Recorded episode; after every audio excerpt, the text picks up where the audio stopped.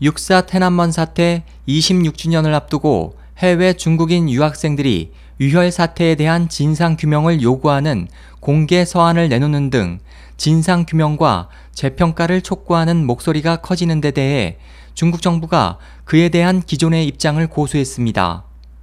중국 정부는 27일 화춘잉 중국 외교부 대변인의 정례 브리핑을 통해 1980년대 말 중국에서 발생한 정치적 풍파 및 이와 관련된 모든 문제에 대해 중국의 당과 정부는 이미 일찌감치 명확한 결론을 내렸다. 중국의 개혁개방 30여 년은 성공적이었고 중국이 선택한 길은 완전히 정확한 것이라고 강조해 26주년을 맞은 테난먼 사태에 대한 진상규명과 재평가 요구를 받아들일 계획이 없음을 거듭 강조했습니다.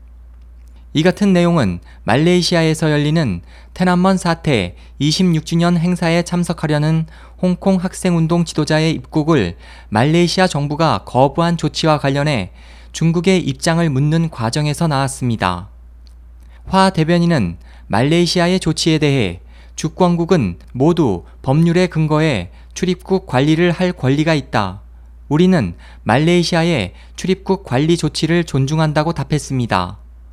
지난해 홍콩 민주화 시위를 주도한 항민사조의 조슈아 웡 위원장은 테난먼 사태 기념 행사에 참석하기 위해 말레이시아를 찾았으나 입국을 거부당해 중국 정부가 압력을 행사한 것이 아니냐는 의혹이 제기됐습니다.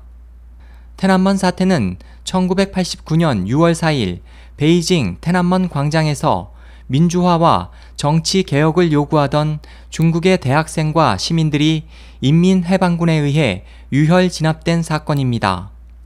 SOH 희망지성 국제방송 홍승일이었습니다.